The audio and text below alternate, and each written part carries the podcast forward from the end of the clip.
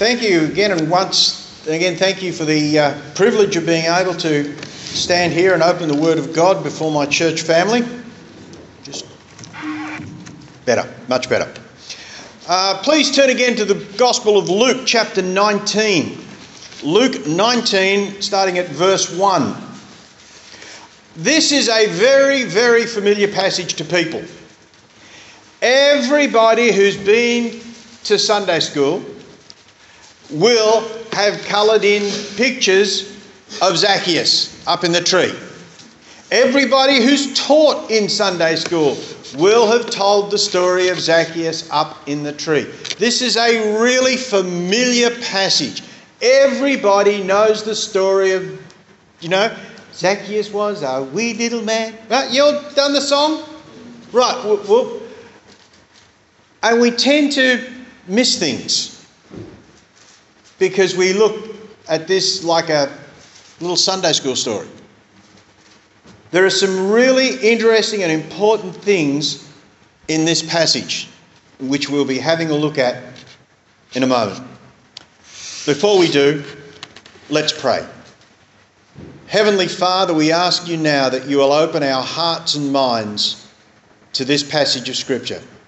Teach us, we pray. Instruct us in your word, for we ask it in Jesus' name. Amen. The first point I'd like to make is that this story is fundamentally linked to the one that went before. You go, it is? But it's in a separate chapter. No, no, no, no, no, no. Have a look at some of the similarities between these two stories. For instance, we have, look back in verse 35 of the previous chapter, and it came to pass that as he was come nigh unto Jericho, have a look in chapter 19, and as Jesus entered and passed through Jericho, it's almost the same beginning. Then back to the other one. A certain blind man sat by the way begging, and behold, there was a man named Zacchaeus. Can you see these, these two stories start very, very similarly? We have two men, same place, same time. And yet, while they are a similarity, there are differences about the two men. One was extremely rich, one was extremely poor. One had everything the world could offer, the other had nothing. Yet both of them were in need of a Saviour. Have you ever stopped to consider that both of these men could not see Christ? One because he was blind, the other because he was short. But both of them had the same problem they couldn't see Jesus. These are comparisons between the two stories. These are stories that are meant not to be separated, but to be looked at together. Maybe you've never put these two stories together and said, oh, look at the similarities, but consider Luke did, because he put one straight after the other. So, other, other differences, consider the fact blind Bartimaeus cried out. Zacchaeus said nothing. And at the end of this story, the end of the story of blind Bartimaeus, everybody rejoices. The end of the story of Zacchaeus, everybody murmurs. But it's still everybody gets a mention. So these are things that I, say it is well worth just to sit down sometime and put these two stories together side by side and consider the similarities between them. So, verse 1 Jesus entered and passed through Jericho, and behold, there was a man named Zacchaeus, which was the chief among the publicans, and he was rich. Okay, he was the head of the taxation department. Now, the head of the taxation department in, in Australia is a public servant. Okay? So his, his wage is paid by the government. In Roman times, the head of the taxation department was a contractor who worked on commission. The more he taxed, the more he got. There's an incentive plan for you. So he was rich. Tax collectors were notorious for being corrupt. Not only corrupt, but even within the law, within what they were entitled to do, of being extortionate. They did not understand the concept of discretion. They did not understand the concept of letting something pass. No. These people let nothing pass. And every cent they could grind out of people, they did within the law and past the law. Because you think, well, you know, how can a, how can a tax collector go beyond? Well, it's very simple. Once they'd got enough money to satisfy their bosses, they would say, well, look, you know, if you just cross my palm with silver, we'll just ignore this little tax invoice and you can be on your way. So they were corrupt. Worse than that, in the eyes of many people, they had betrayed their nation because they did not work for Herod, the king. They worked for the Roman government. They were tax collectors operating on behalf of an occupying army. They derived their authority not from the king of the Jews, but from the Caesar of Rome. So they were corrupt, they were traitors to their, to their, uh, their people, and they were traitors to their religion. You think, traitors to their religion? Yes. Do you remember the story of the tribute money? Right? And Jesus said, Bring me a penny, and asked whose inscription was on it, and they said, Caesar's. It's a picture of Caesar, and around the outside it had, in Latin, God. Caesar, God. You see, the Caesars were worshipped as a god. So the money had an image of a false god on it. To be a person who spent all your time handling Roman money meant you were virtually handling idols. That's why that tribute money was not accepted in the temple. That's why they needed money changers. Because the, the priest says, We will not touch Roman money. But people like Zacchaeus were up to their elbows in Roman money. So they'd betrayed the ordinary people, they'd betrayed their nation, and they'd betrayed their God. That's why, that's why publicans were hated. He was rich because he was the head honcho of the taxation department. And it says that he, in verse 3, that he sought to see Jesus who he was. Who he was. That's an interesting expression. Did he not know who Jesus was? Could there have been any person in Palestine during that time who had not heard about this travelling rabbi from Nazareth? No. Everybody knew who Jesus was, that he was a somebody. They weren't sure exactly what he was, but they knew about him. They knew he did miracles, and some said he was John the Baptist risen from the dead, and some said he was a prophet like uh, uh, Isaiah and Jeremiah, and some were even saying that he's a he, he, he's the Messiah. And the priests were saying, no, he's a he, he's a magician who does miracles by the power of Satan. They might not been too sure exactly what Jesus was, but they knew about him. So, what was Zacchaeus after? It says he sought to see Jesus who he was.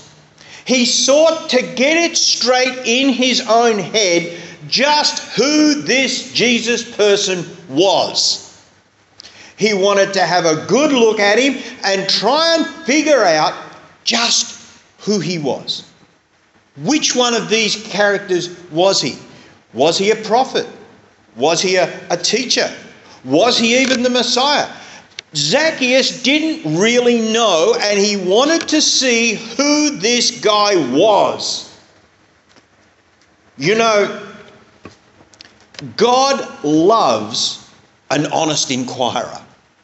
God loves it.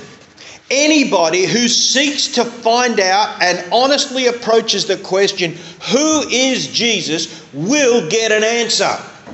For we are told, are we not, in the book of Hebrews, chapter 11, verse 6, that without faith it is impossible to please him, for he that cometh to God must believe that he is, and that he is a rewarder of them that diligently seek him. God promises if you diligently seek Him, if you believe that He is and that you diligently seek Him, He will reward that. And we see it happening with Zacchaeus. Zacchaeus wanted to see who he was, and he diligently sought him, and he was rewarded. But I'll put it to you this this consideration.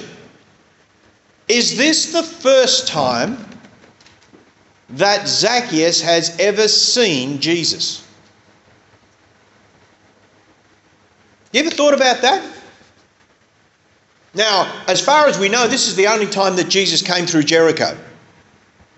But we have to remember that Zacchaeus was the chief of publicans. He may have been in Jericho, he may have had a house in Jericho, but he would have travelled widely over Palestine. And I would put it to you, there's a very interesting verse a little bit earlier. Have a look back in Luke chapter 5. Incidentally, for those of you who like to look at literary styles, Luke has a habit of introducing a character and then dropping him and then picking him up later on. You watch the story, especially in Acts, characters are introduced and then dropped and then picked up later on. Have a look in Luke chapter 5, verse 27. It's the call of Matthew. And after these things, he went forth and saw a publican named Levi. That was Matthew's family name. He was named, in our expression, would have been his name was Matthew Levi. Sitting at the receipt of custom, and said unto him, Follow me. And he left all and rose up and followed him. And Levi made him a great feast in his own house. And there was a great company of publicans and of others that sat down with them. Do you think that making that invitation to a great host of publicans, Matthew would not have invited his boss? For Zacchaeus was the chief of the publicans. I think not. We can't prove it, but I believe there is a very, very good chance that Zacchaeus had seen Jesus at Matthew's place. He'd been there. And he'd gone back to his home in, in Jericho, and it was gnawing at him. Who is this man? So he hears that Jesus is come, and he decides, I will find out and I will look and I will see Jesus who he is. And I will get a grip on it. In fact, it's interesting. The words there, who he is, has a sense to wrestle with and resolve. Yeah. It says, I'm going to get hold, I'm going to have a look at this guy and I'm going to wrestle with it. I'm going to resolve in my mind who this Jesus is. So, he sought to see Jesus who he was and could not for the press, for he was little of stature. You know, sometimes you, you, you look at words and you don't need a translator. Don't need a translator. You don't need a, a, um, a thesaurus or a Strong's or anything as soon as you read this in, in the Greek. Because it says, because he was micros. He was micro. Micro. Little. Little. Not just little, little. I mean, we are looking at a man here who's probably the world's tallest dwarf. You know, he's, he's, he was micro. What a magnificent way to describe someone. Uh, Luke's being very polite here, for he was little of stature. No, he wasn't little, he was stumpy, he was short, he was a little guy. Maybe that's why he became chief of the publicans, you know, little man syndrome, Napoleon syndrome. Had to be the best at something. And that's why he became the, the, the head of the, this particular thing. He was short. Or, as they say today in our politically correct world, extraordinarily vertically challenged. Short. And he couldn't see past the people in front of him. May have been a big man in financial circles, but he was a pygmy in front of God. He may have been very powerful in society, but he was nothing in God's sight. He may have had all the wealth that the world could offer, but he was a zero in front of God. Doesn't matter how big you measure up in the world, in God's sight, you can't see him because you're little of stature. You don't measure up.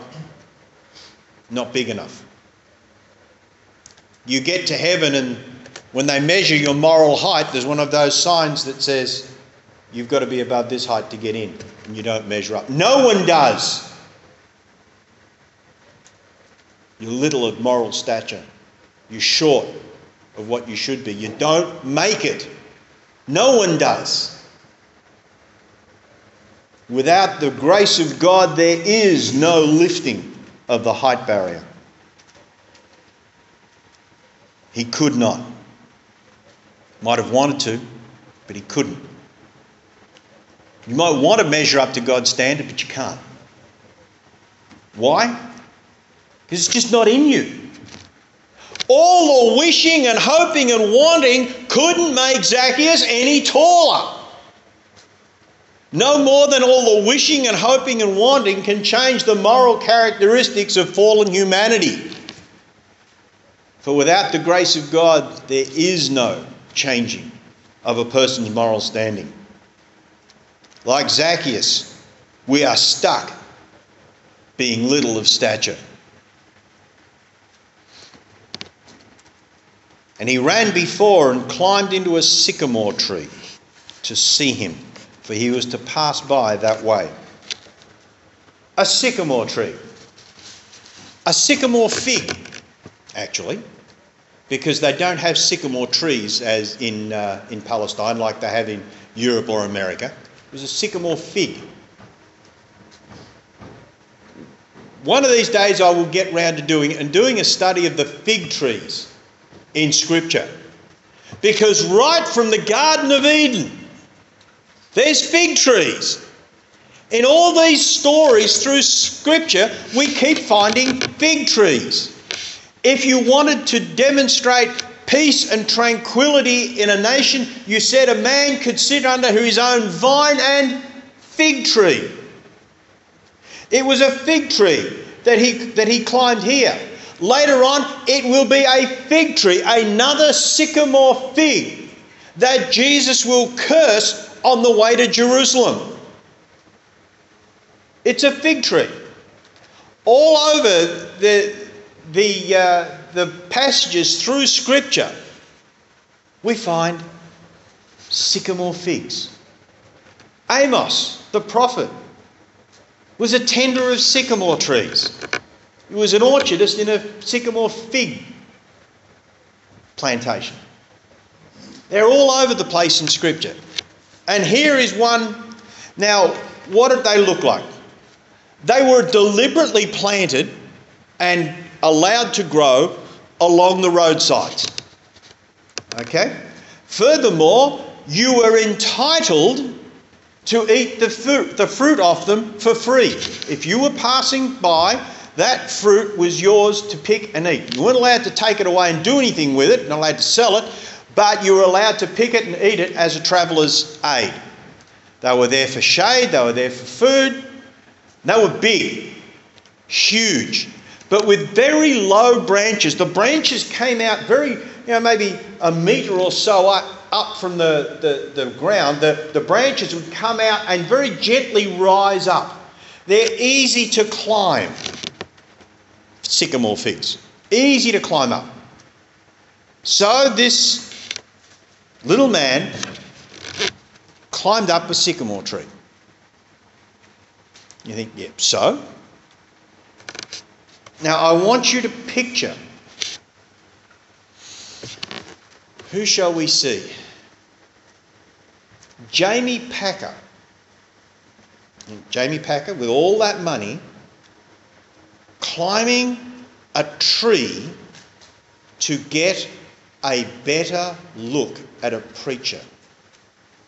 Does that strike you as a little bizarre, bizarre? You know, a little weird? Or how about the Governor General shinnying up a tree to see someone? Because I'm, I'm trying to get here, Zacchaeus was an important person with a certain amount of dignity and social standing that he totally and utterly threw away to see Jesus.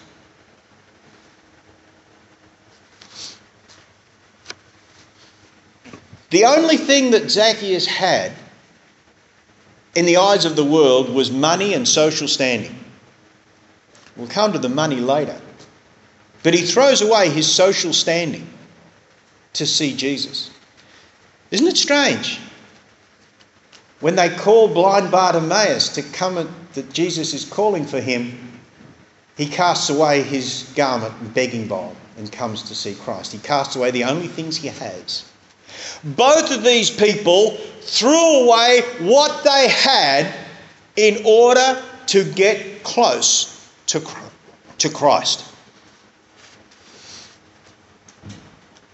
He got rid of his dignity, didn't care what people thought, because it was more important that he should get settled in his head who it was he was seeing.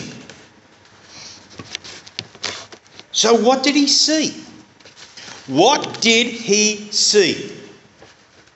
He got looked up there and he looked down, and there's Jesus coming. Who's with him? Disciples? Oh, yeah. I know that guy. Peter Bar Jonas. Yeah, I know him. He's, he's part of Zebedee and Sons, fish merchants. I can smell the fish still on him. I know him. Who else that guy? That, that guy? Yeah. Simon Zelotes. The man looks like a terrorist. Well, he was. Who else is there? There's a young guy, John. He's barely more than a kid travelling with him.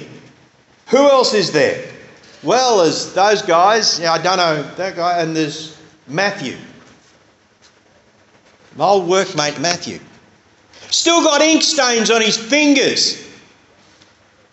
Got bundle of parchments under his arm. He's probably been writing down this guy's sermons. Matthew's there with him. And who else? Bartimaeus. For it says that in verse 34 of the 43 of the previous chapter, and immediately he received his sight and followed him, glorifying his glorifying God. Blind Bartimaeus was there. He looks and he sees this group of people. And he looks, and he looks. He sees his friend. He sees the blind beggar, not blind anymore. And he looks, and then suddenly he sees. Because there's a difference between looking and seeing. There's a difference between just looking at something and actually seeing it. You know how, much, how often people have said to me, I just don't see it? Well, Zacchaeus had been looking and now he saw. You know how important it is to look? How important is it to look? There's a story about a man who looked.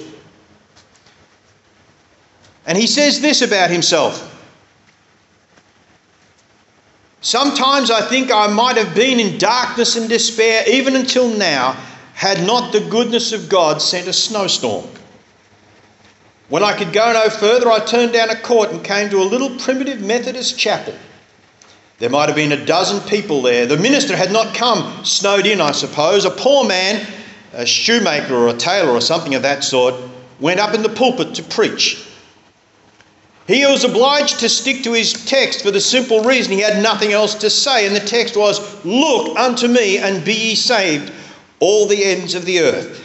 He didn't even pronounce the words right. He said to me, It is a very simple thing to look. It does not take a great deal of effort. It is not a work or a job, it is just a look.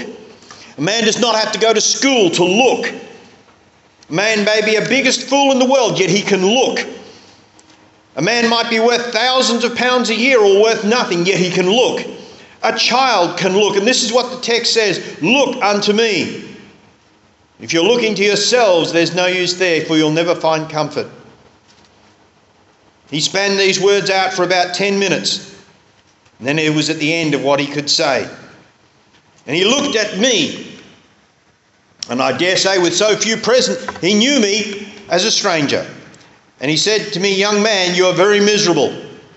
I was not accustomed to being addressed from the pulpit in this manner. But he was right. And he said, You will always be miserable in this life and miserable in death if you do not look. Look. And he shouted as only a primitive Methodist can Young man, look, look, look to Jesus Christ. There and then, the cloud was gone, the darkness had rolled away and I saw the sun. For I had learnt to look. That is the story of the looking of, of Spurgeon when he was saved. He learnt to look. And that is all that Zacchaeus did. He looked. He looked at Jesus and realized that things were never ever going to be the same. He didn't say anything, that'll come later. But somewhere up in that tree, looking down at Jesus, there was a change in his heart. What was it? We don't know. Tell you what, you get to heaven and you can ask him. You can go there and you can say to him, Zacchaeus, what was it that changed your heart? Was it seeing Matthew? Was it seeing blind Bartimaeus? What was it that changed your heart that day up in the sycamore tree? We don't really know, but we know something. He was changed. He went up a sinner and came down a saint.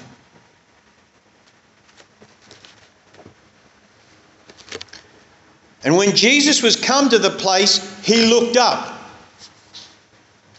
Now, here's a little piece of interesting language for you. It says that he looked up. That is exactly the same expression in the previous chapter when Bartimaeus says, Lord, that I might receive my sight. It's exactly the same expression. You could have translated that I might receive my sight, that I might look up. Same words. This is no accident. He's drawing a parallel between these two stories. Jesus looked up and saw him and said unto him, Zacchaeus, make haste and come down, for today I must abide at thy house. Now, I've never actually invited myself to dinner yet. Usually I'll wait till the host makes the offer. And it and the whole thing was that Jesus would have received dozens of offers to eat at people's houses. And normally these things had all been organized beforehand by the disciples where he'd stay and who he would eat with. It was a great privilege. It was an important thing. It was a, a, a really, you know, a, it really lifted your social standing to have someone the, the status of Jesus coming in to eat at your house. And Zacchaeus, and he, Zacchaeus was told, Today, Zach, it's you. Oh, and by the way, I'm bringing this bunch with me too. It doesn't say that, but it would have been understood that the disciples and those that were following were coming as well. And he made haste and came down and received him joyfully.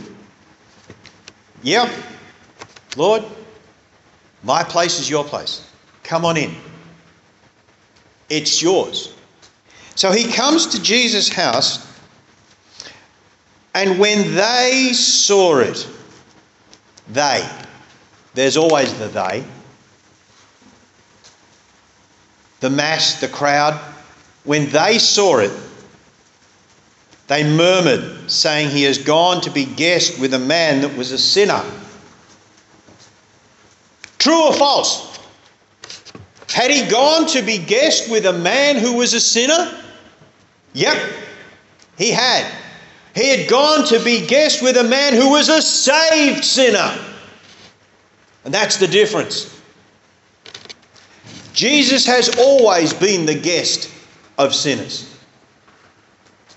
Remember that as he comes into your heart, he was, he's the guest of a sinner, a saved sinner.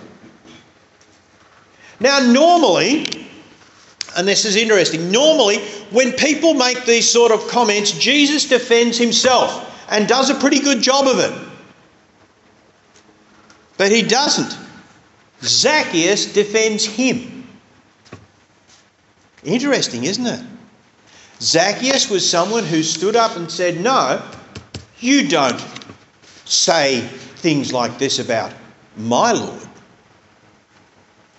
He stood and he said unto the Lord, Behold, Lord, the half of my goods I give to the poor. Wow. That's big. And if I have taken anything from any man by false accusation, I restore him to him fourfold. Where does that come from? Well, actually, it comes from Exodus chapter 22. If you look it up, Exodus chapter 22 says if you steal a sheep, you have to give back four sheep. Okay? So he was obeying the law. You see, he wasn't obeying the law to get saved, he was obeying the law to show he was saved. And that was the whole point that people were misunderstanding the law. You didn't obey the law in order to be saved, you obeyed the law because you were saved. It was your way of demonstrating to God that you were His, you obeyed the law.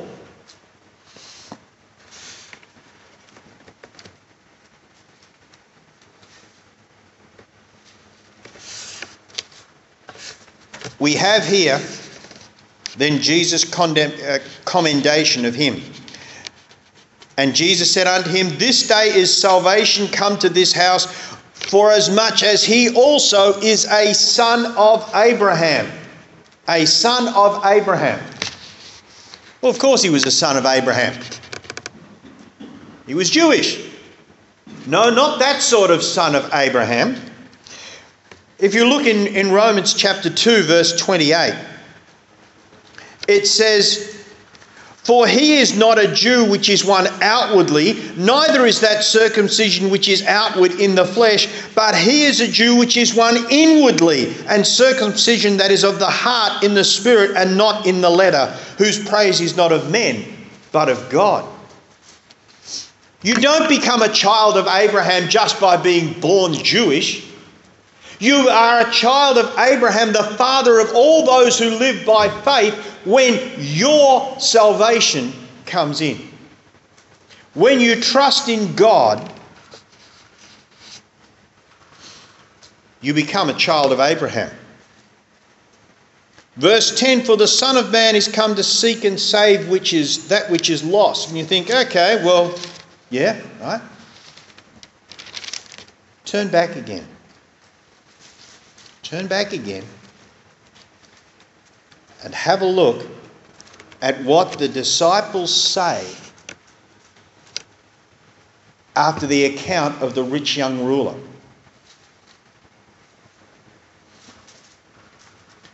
For in chapter 18, verse 28, and they that heard it said, Who then can be saved? And he said, The things which are impossible with men are possible with God. And you can flick right over to, to 1910 For the Son of Man is come to seek and save that which is lost. You want bookends? There you go. There's a bookend. First and last part of the, the story. All that passage there about the rich young ruler and, and the, the healing of, of Bartimaeus and the conversion of Zacchaeus answering is answering the question who then can be saved? And the answer is anybody. For with God, the things that are impossible with man are possible with God. From Bartimaeus, we see faith and grace extended. From Zacchaeus, we see repentance and confession.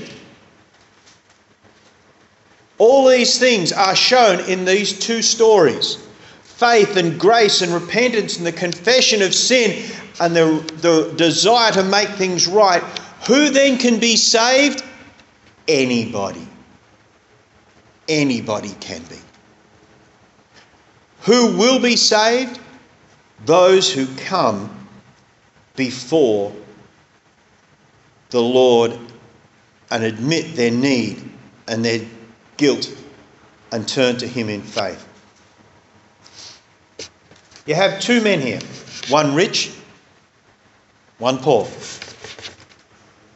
one blind, one short, both in need, both who couldn't see Jesus, and both saved. You know, in these passages, it's very popular to say, oh, look, you see, there's this sort of person here demonstrated, and there's this sort of person here demonstrated. And, you divide up all the characters in the story and ask yourself, well, where do you fit in?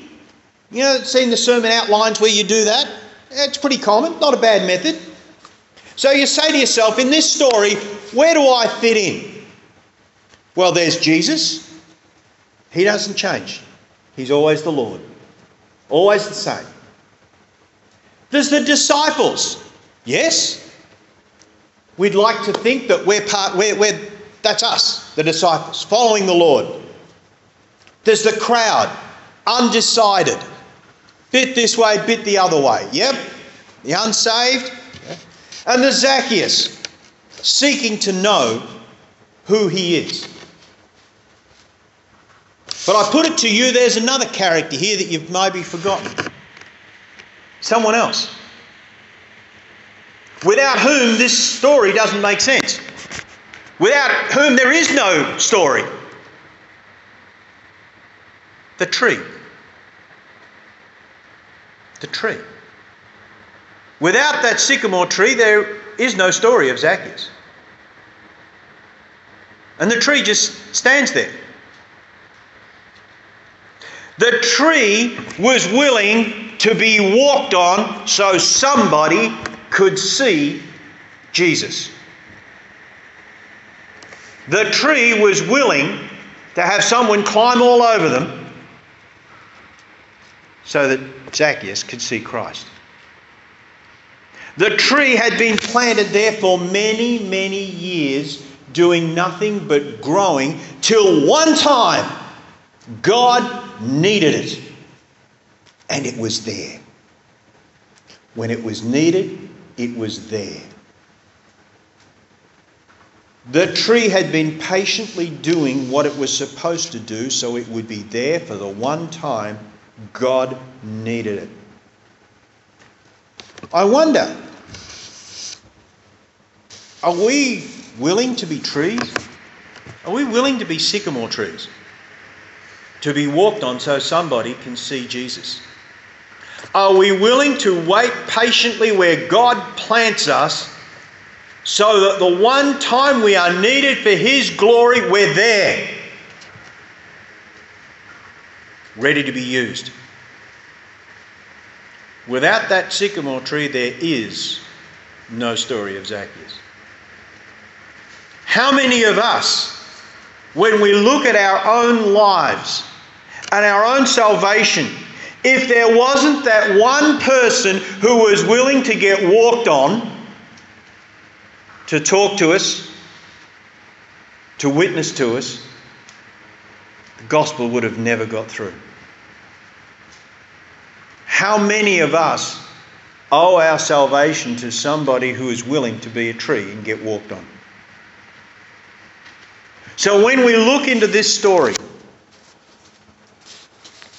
yes, where are you in there? Are you up in the tree wanting to see Jesus who he is, inquiring? Praise God, because you will get an answer. God is always a rewarder of those who, who diligently seek him.